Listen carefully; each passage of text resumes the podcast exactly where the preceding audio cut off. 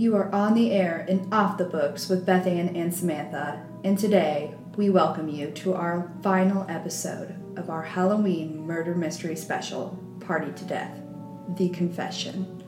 If you're tuning in today with us for the first time, we suggest that you backtrack to the first episode in this mini series so that you can be introduced to the beginning, plot, and storyline, and you can make a guess at who the killer will be. Remember, if you start here, there will be spoilers. Without further interruption, let us continue. Welcome to our conclusion of Party to Death. You've heard all the interrogations. Were you able to discover our killer? Detective Sanderson has. Tune in as she identifies our killer. Bring him in.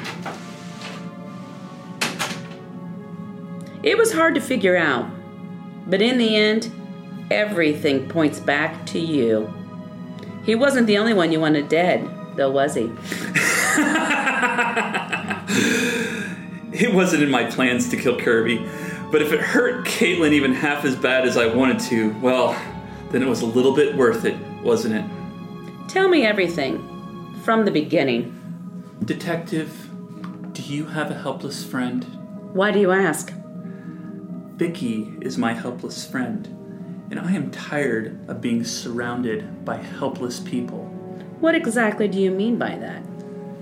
Caitlin caused my dad a lot of trouble, you know. She claimed he made a lot of advances on her, when in reality, she called because her house had a roach infestation and she did not want that getting around. I mean, how embarrassing, right? So, anyway, she diverted the attention to my dad and made it sound like he made a lot of advances towards her. The business took a dive.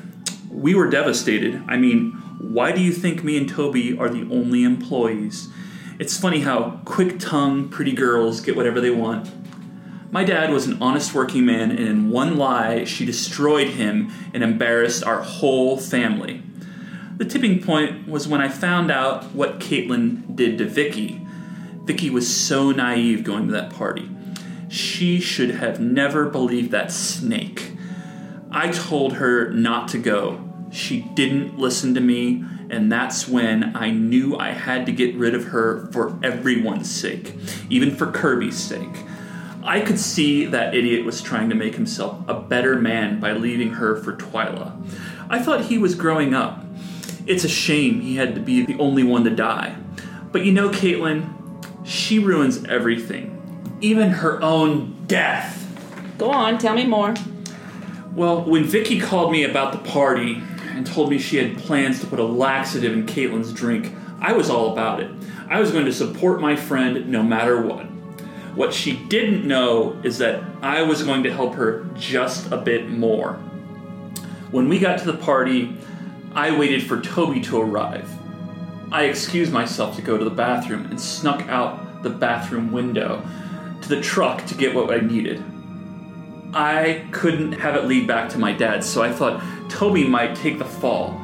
The perfect opportunity came when Vicky threw me her bag and started vomiting, probably from the anxiety of what she was going to do to Caitlin.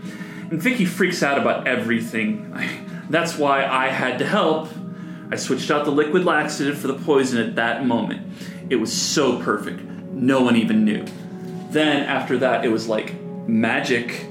Everything fell into place. I just didn't account that Caitlin would force Vicky to pour the drink so she could take it to Kirby. Apparently, someone decided to be designated driver that night, which was unfortunate for Kirby. Even though it didn't work out as planned, I am pretty pleased with the outcome because I finally got Caitlin back. It's still a shame that we didn't get to see the blood roll out of her mouth and eyes. Oh well. Jefferson? Just take him away.